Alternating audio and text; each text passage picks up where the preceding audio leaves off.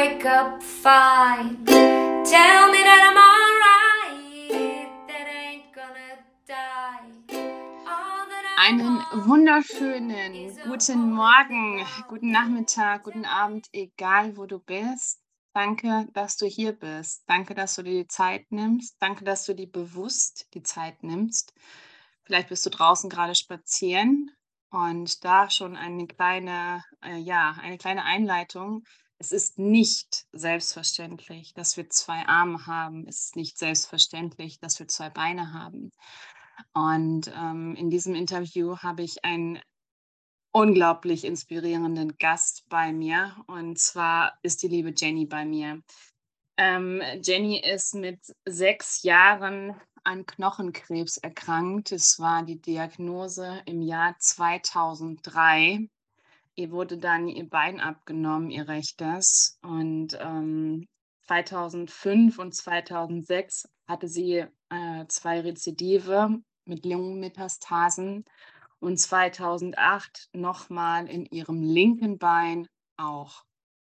Da wurde auch was gefunden. Jetzt sitzt sie hier, strahlt mich an, ist mittlerweile 24 Jahre alt und der Oberkracher. Sie hat gerade ihr Medizinstudium absolviert und geht in den Bereich Onkologie. Und ich freue mich jetzt schon so sehr auf dieses Gespräch äh, mit dieser Mutmacherin. Aber jetzt erstmal, Jenny, so schön, dass du da bist. Danke für deine Zeit und dass du den Mut auch ähm, getroffen hast, hier zu sein und deine Geschichte zu erzählen. Ja, vielen Dank für die Einladung. Ja, gerne. Jenny, du warst ja noch relativ klein. Kannst du dich denn, als du mit sechs Jahren die Diagnose bekommen hast, kannst du dich da noch an viele Dinge erinnern? Ja, also ich kann mich schon noch an recht viele Dinge erinnern, jetzt nicht mehr an jeder, sage ich mal, an jedes Detail, aber man weiß schon noch, sage ich mal, ziemlich viel. Hm, Okay. Wie war das damals für dich? Also kannst du uns so ein bisschen mitnehmen, ähm, was so als erstes passiert ist, wie du es gemerkt hast, ob du irgendwelche Schmerzen hattest im Bein oder was da genau los war? Also aufgefallen ist es beim Sport. Ich habe damals Leistungstouren gemacht und dann ist dann danach irgendwie beim Sport aufgefallen, dass mein Knie so dick war. Mhm. Und dann ähm, sind wir zu meinem Partneronkel gegangen, der ist Orthopäde. Und der meinte, dass wir mal ins Krankenhaus fahren sollen, weil es irgendwie aussieht, weil es auch ganz gerötet war und halt dick und überwärmt, dass es vielleicht eine Entzündung ist oder ein Zeckenbiss. Und dann Mhm. sind wir ins Krankenhaus und dann habe ich erstmal Antibiotika bekommen, weil die gedacht haben, das wäre ein Zeckenbiss. Und dann ist es aber nicht besser geworden. Und dann haben sie irgendwann mal ein Röntgenbild von meinem Bein gemacht. Und dann hat man halt gesehen, dass da, sage ich mal, ein Tumor ist oder eine Raumforderung, sage ich mal, was da nicht hingehört. Und dann wurde ich in die Uniklinik überwiesen. Und dann fing das, sage ich mal, so alles an mit der Therapie. Wow. Magst du uns da mal so ein bisschen mitnehmen? Ähm, wie schnell hat es, also wie schnell ging es äh, oder erging es dir damals, als das Bein abgenommen wurde? Wie lange hat das gedauert? Also ich habe die Diagnose, glaube ich, damals im Mai bekommen. Mhm. Und dann ähm, wird halt erstmal eine Biopsie genommen von dem Tumor, dass man weiß, welcher Tumor das ist. Und dann habe ich erstmal, ich glaube, drei oder vier Monate erstmal nur Chemotherapie bekommen. Und dann ähm, hat man erstmal geschaut, wie der Tumor auf die Chemotherapie anspricht. Das war jetzt in meinem Fall, sage ich mal, nicht so erfolgreich. Ähm, und dann ähm, musste man halt überlegen, was man jetzt mit dem Bein macht. Und da ich halt auch noch recht klein war, gab es halt auch nicht so viele Alternativen zur Amputation. Es gibt nur noch die Implantation einer ähm, Knieendoprothese. Und da war ich in dem Alter noch zu klein wegen dem Wachstum.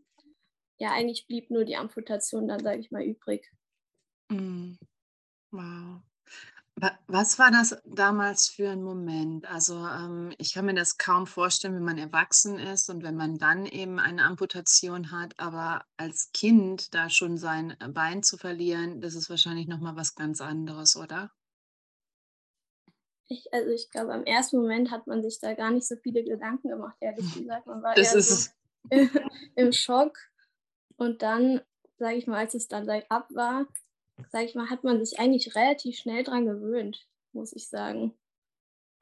Ich glaube, mhm. ich weiß nicht, ob, ob, man das sagen kann, aber ich glaube, vielleicht ist es als Kind sogar fast besser, weil man mehr, sage ich mal, mehr Zeit hat, sich dran zu gewöhnen. Ja, und vor allem, weil der Körper ja auch unglaublich schnell heilt, ne? Also gerade so, wenn man noch mitten in der Entwicklung ist und wenn er, wenn man dann eben als Kind ist, dann geht es ja auch noch viel rasanter und man denkt ja auch noch gar nicht so wirklich darüber nach. Das lässt man dann, überlässt man dann seinen Eltern oder so und ähm, ja.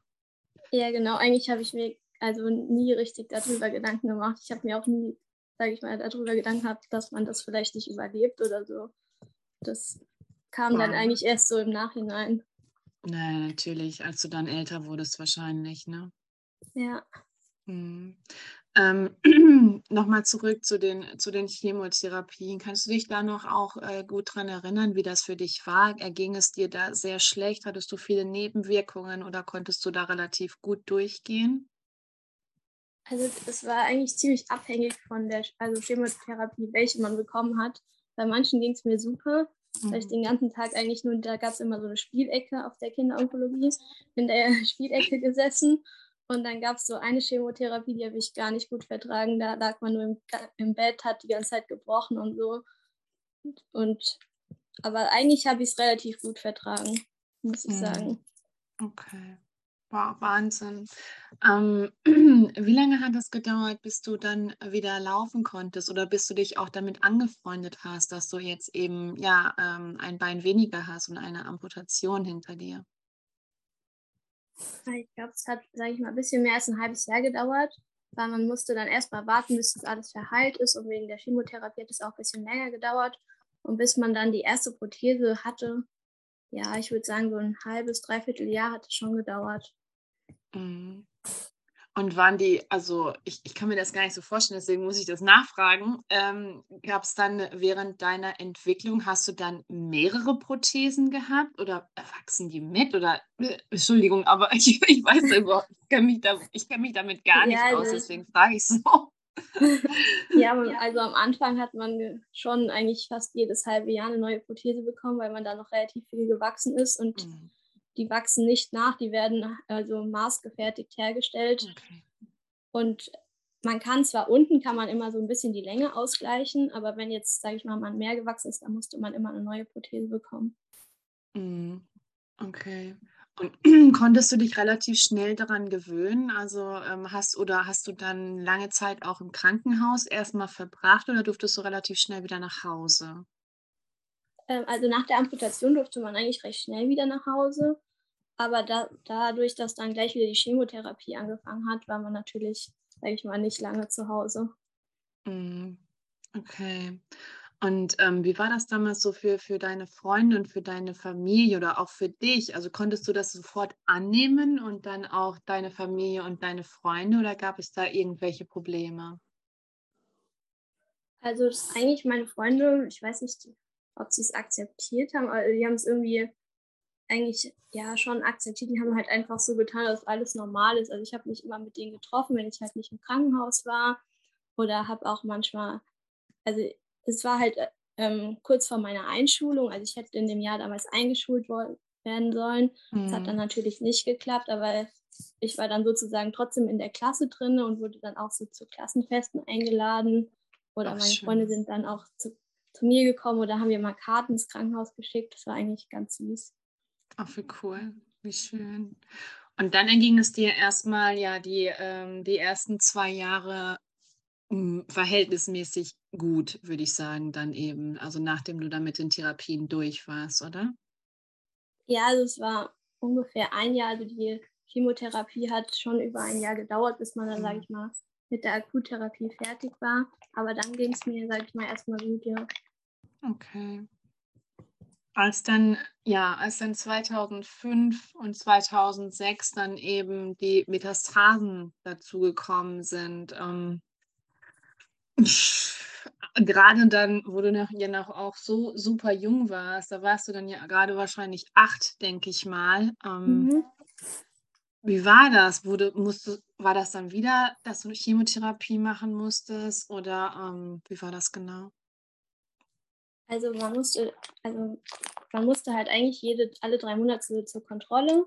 Da wurde auch immer ein CT vom, von der Lunge gemacht. Und dann, als ich, als ich erfahren habe, dass ich wieder Metastasen hatte, war das ja schon irgendwie komisch, aber irgendwie wusste man auch, was auf einen zukommt, weil ich ja vor, also bei der Erstdiagnose hatte ich auch schon Lungenmetastasen, die dann schon entfernt wurden. Ah, okay. Und ähm, man wusste dann irgendwie schon, was auf einen vorkommt, also auf einen zukommt. Und dann, ich weiß nicht, irgendwie hat sich gar nicht so schlimm angefühlt dann in dem Moment, muss ich sagen. Ist vielleicht ein bisschen komisch, aber Nee, irgendwie war man es gar nicht mehr anders gewöhnt. Mm.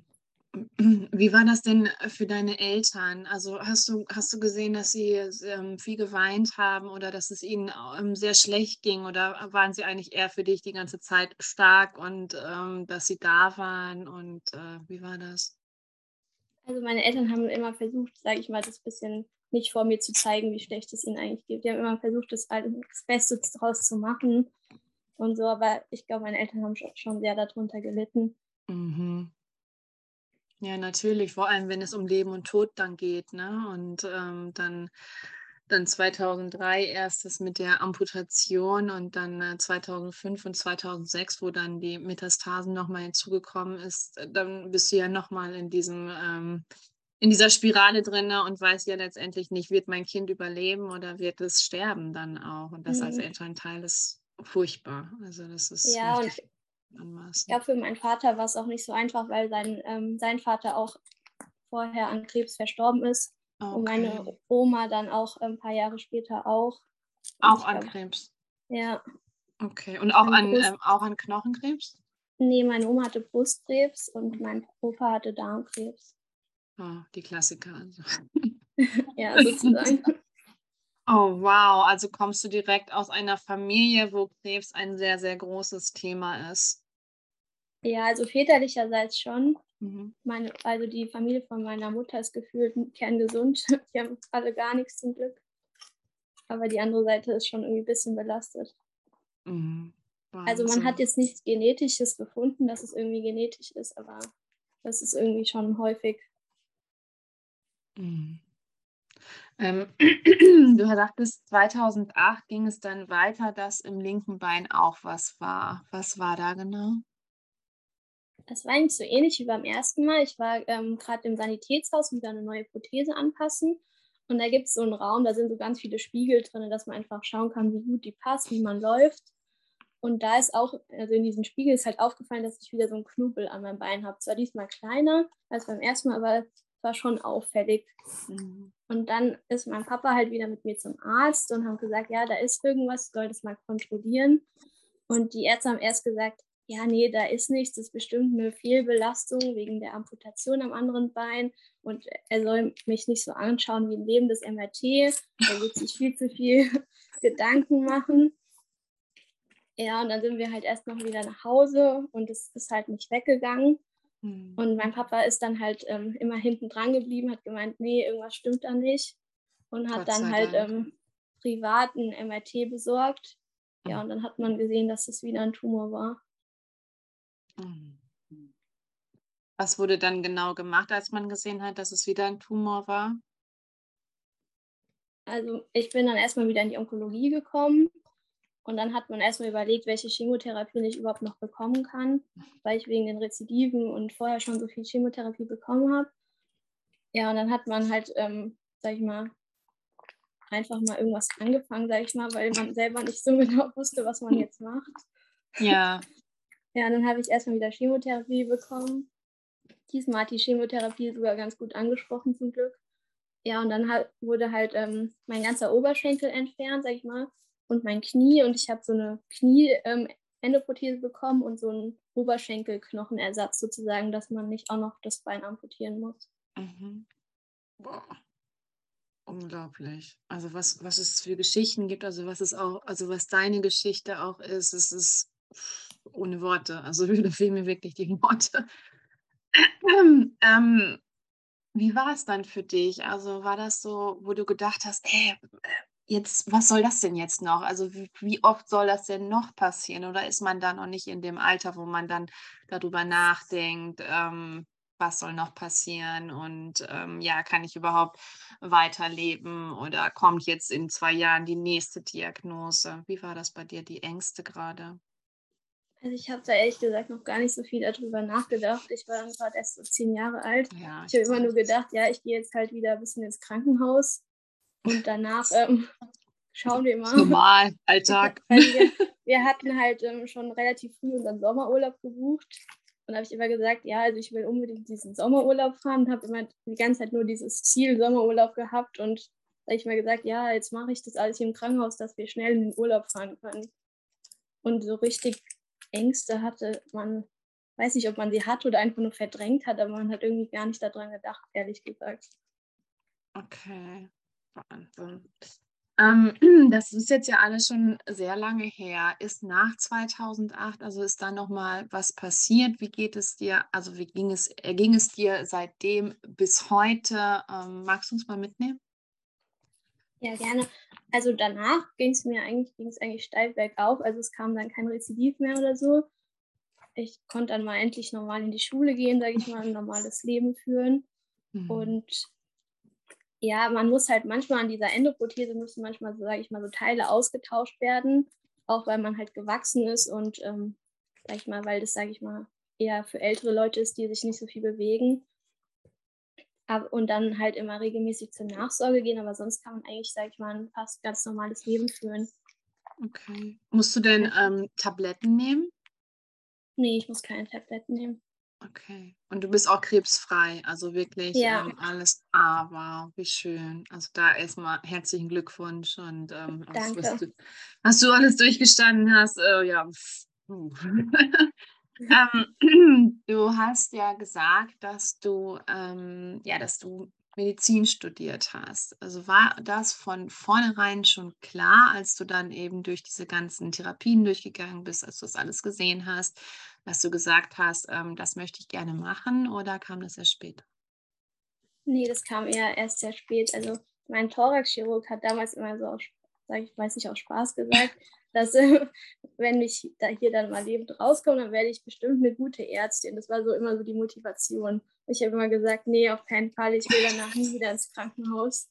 Und dann, als es so zum Abi hinkam, kam ja die Frage, was man denn so gerne machen möchte. Und ich wusste eigentlich ehrlich gesagt erstmal gar nicht, was ich machen will. Und dann kam irgendwie die Idee mit Medizin auf.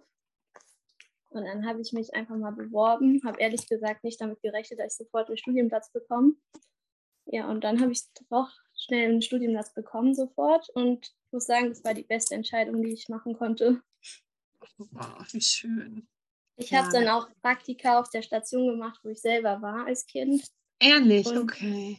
Ja, und da waren auch noch viele Ärzte und Krankenschwestern, die mich noch kannten. Ich muss sagen, es war eine sehr schöne Zeit, mal die Ach. andere Seite zu sehen und zu wissen, dass man nicht der Patient ist. Mhm. Wie war das für dich, als du wieder dorthin gekommen bist? Also gab es dann wieder, sind dann wieder alte Wunden aufgerissen oder war das letztendlich eigentlich nur, ähm, ja, ne, ja, so wie du es ja auch sagst, eine schöne Zeit? Also am Anfang, wenn man zur Nachsorge da immer hin musste, die ersten Jahre, da wollte man immer gar nicht dahin. Mhm. Dann, als es so ein paar Jahre her war, als ich dann zum Praktikum da war, da war es eigentlich, war es eigentlich ganz schön, die auch mal wiederzusehen. Und die haben sich auch so gefreut, dass es einem gut geht, weil die ja auch, sage ich mal, viele schlechte Fälle sehen. Und ich muss sagen, die Station da in Frankfurt, die hat sich auch echt Mühe gegeben, immer viel zu machen, dass, sage ich mal, die Kinder da eine schöne Zeit haben. Mhm. Oh, schön. Das finde ich total klasse. Ähm, Und das war auch sehr schön, sage ich mal, die Ärzte mal anders zu sehen. Also nicht so halt als, sag ich mal, als Kollegen und nicht so als ähm, Arzt-Patienten-Beziehung. mhm. Da lernt man die nochmal ganz anders kennen. Ja, das glaube ich dir. Auch nicht so besorgt dann eben, ne? Sondern äh, dann eben so auf deiner Seite und äh, ja, dann kann man Ja. auch mal so ein paar schöne Sprüche machen oder mal Spaß haben so dann zusammen. Ja, und man hat eigentlich dann erst so richtig realisiert, was man da eigentlich, sage ich mal, überstanden hat. Ja, Weil da als wollte ich Kind hat man das manchmal hinaus. gar nicht so realisiert, muss ich sagen. Mhm. Ähm, wo du das jetzt gerade ansprichst, also ich wäre da jetzt auch noch mal drauf eingegangen, ähm, ist es so, dass du dann äh, das jetzt oder dadurch, dass du jetzt älter geworden bist, dass da noch mal so die Ängste in dir hochkamen oder hast du äh, zum Beispiel auch eine Therapie ähm, gemacht, ähm, um das Ganze zu unterstützen? Also ich habe keine Therapie gemacht, ich wollte das am Anfang nicht. Mhm. So im Nachhinein hätte man es, glaube ich, wäre es vielleicht manchmal ganz sinnvoll gewesen. Aber also je länger, sage ich mal, die Nachsorge war, umso mehr Angst hatte man eigentlich, dass etwas wiederkommt. Mhm. Aber jetzt so ab so einem gewissen Zeitpunkt, also so nach zehn Jahren, dann, dann ist, sage ich mal, die Angst so ein bisschen abgefallen. Mhm. Also Hast du denn du hast ja da du hast ja gesagt am Anfang, dass du sehr sportlich warst, dass du im Leistungsbereich warst. Ähm, bist du dann durch deine, ähm, Amputation hast du dann da angefangen, einen anderen Sport zu machen oder bist du zurückgegangen oder wie war das? Also Touren hätte man auf dem Niveau nicht mehr machen können und so generell Touren mit der Prothese ist schwierig. Mhm. Aber ich habe dann immer, sage ich mal, verschiedene Sachen ausprobiert, wie Tennis, Fußball oder auch Fahrradfahren mache ich ganz gerne. Ich fahre Rennrad. Und ähm, die letzten vier Jahre war ich auch, ähm, habe ich dann mit Rudern angefangen und oh. war dann ähm, auch in der paralympischen Nationalmannschaft. Und Ach Quatsch, ich? ja. Oh wow. Bin da gerudert. Und ja, aktuell fahre ich viel Rennrad und rudern aber nur noch so freizeitmäßig und ich fahre auch gerne Kanu. Mm, wie cool. Magst du uns mal ein bisschen mitnehmen, ähm, als du das jetzt sagtest, gerade die Paralympischen Spiele? Das muss ja ein unglaublich krasses Highlight gewesen sein, oder? Ja, also bei den Paralympischen Spielen direkt war ich nicht dabei. Okay. Aber ich war auf dem World Cup und bei der deutschen Meisterschaft dabei. Ich muss sagen, es war sehr cool, muss man sagen. Man ist da zusammen, sage ich mal, mit den Normalen auf mhm. der Rennstrecke. Und ich muss sagen, es war ein super Erlebnis. Also. Okay. Aber du wolltest jetzt das nicht ähm, weitermachen. Also ich meine, wenn du schon so viel Talent da drin hattest, ähm, hast du jetzt nicht gesagt, nee, ich möchte, möchte jetzt gerne mal wieder was anderes ausprobieren. Ja, das Problem war eher die Zeit. Okay. Zusammen mit dem Studium noch. Mhm. Also eine Zeit lang ging das mit dem Studium ganz gut. Aber im letzten Jahr vom Medizinstudium hat man das praktische Jahr, wo man, sage ich mal, den ganzen Tag im Krankenhaus arbeitet wie ein Arzt.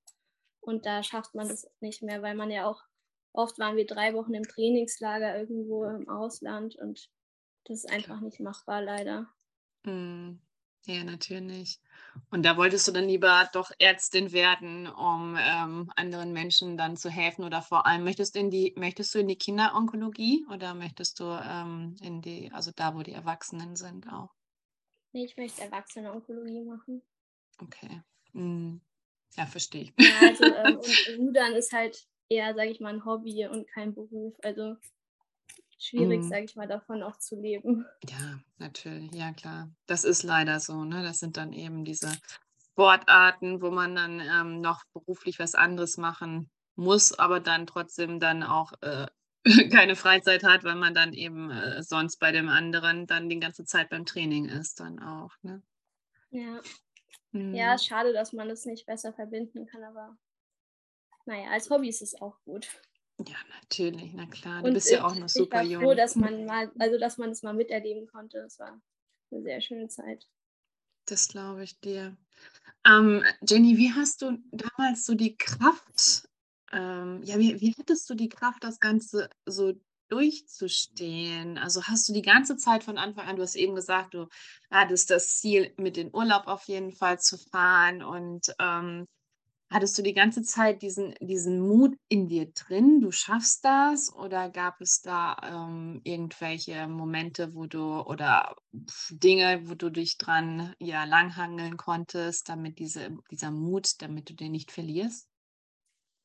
Also meine Eltern haben immer, wenn ich im Krankenhaus war, zum irgendeiner Chemotherapie oder so, haben die immer Sachen gesagt, die wir danach machen, wenn ich nach Hause komme.